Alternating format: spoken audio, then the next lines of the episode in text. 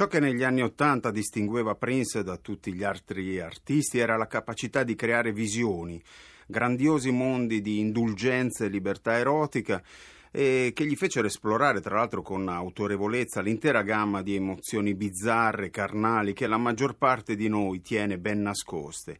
Nel 1981, ecco, questo non è Prince, abbiamo evocato delle visioni immaginarie.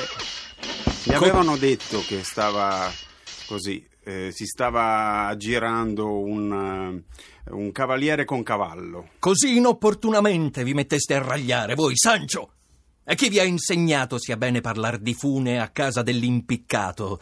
A una musica di ragli, quale miglior contrappunto si poteva vedere se non di legnate?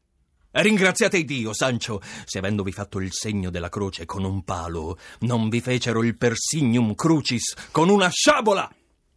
Ma caro Don Chisciotte, stavolta è andato proprio non a bersaglio, diciamo così, perché la musica di Ragli in realtà quest'oggi non passerà. Prince, eh, che stiamo celebrando, è un grande musicista che non ragliava mai. E comunque ho apprezzato una cosa, perché nel, nel, suo, nel suo manoscritto, diciamo così, nella storia che racconta, a un certo punto viene detto sì, breve, che un discorso lungo non può mai piacere.